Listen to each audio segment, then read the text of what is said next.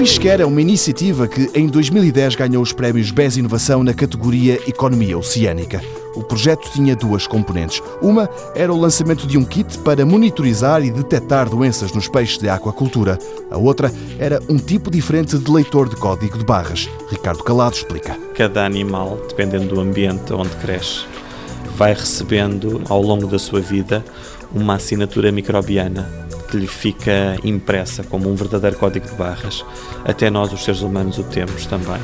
E de facto, aquilo que nós fizemos foi tentar arranjar um leitor digamos assim, como existe nas caixas de supermercado para o código de barras tradicional, arranjar um leitor para o código de barras natural e conseguir então perceber a origem dos animais. Ou seja, se um animal cresceu num determinado ambiente e foi sujeito a um determinado número de fatores ambientais, ele tem que ter uma determinada assinatura. Ricardo Calado, um dos responsáveis pelo Fishcare, conta que o projeto ainda não foi lançado, mas está a andar. Já estamos no campo, tínhamos uma gama muito grande de ferramentas à nossa disposição e o primeiro passo era conseguir perceber aquelas que mais facilmente seriam transponíveis para o setor produtivo.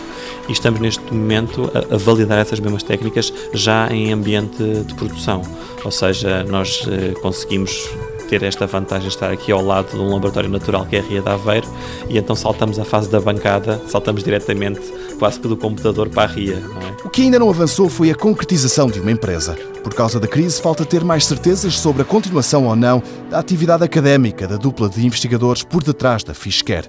Sem universidade, um caminho a tomar pode ser uma ida para o Brasil. A aquacultura como um todo é o agronegócio que cresce mais rapidamente a nível mundial e então no Brasil é paradigmático esse crescimento. E temos tido uma solicitação muito grande por parte das entidades públicas e privadas do Brasil para utilizarem as nossas ferramentas. Não só a parte da detecção das doenças, mas também e sobretudo a parte da rastreabilidade porque no Brasil eh, o território é imenso, há muitas espécies que são protegidas, que são oriundas da pesca ilegal, e neste momento o Brasil coloca-se perante um dilema de como é que eu vou conseguir distinguir o que foi pescado legalmente, o que foi produzido legalmente e o que é ilegal e as nossas ferramentas aí podem ter um papel determinante a desempenhar na questão da rastreabilidade. O Brasil é uma possibilidade, mas Aveiro também puxa para si os investigadores. Em Ilhavo, eles estão a trabalhar com a indústria do bacalhau para adaptar o código de barras a uma nova função. Se forem bem-sucedidos, têm mais um produto em mãos.